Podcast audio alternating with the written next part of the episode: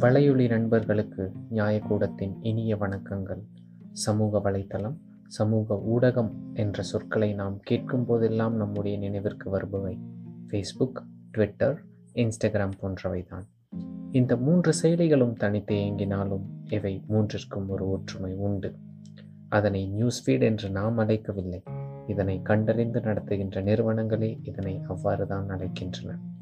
நியூஸ்ஃபீட் என்ற சொல்லினை தமிழில் மொழிபெயர்த்தோமே ஆனால் செய்தி ஊட்டல் எனப்படுகிறது.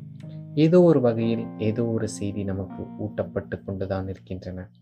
அந்த செய்திகள் சரியானதா தவறானதா நல்லவையா கெட்டவையா என்பதை நாம் எந்த அளவிற்கு அறிந்து அதனை மற்றவர்களுக்கு பகிர்கிறோம் என்பது ஒரு மிகப்பெரிய கேள்விக்குறிதான். அதனை நாங்கள் எங்களது ஆழ்ந்த உரையாடல் மூலமாக எவ்வாறு உங்களுக்கு தெளிவுபடுத்துகிறோம் என்பதை வாருங்கள் கேட்போம்.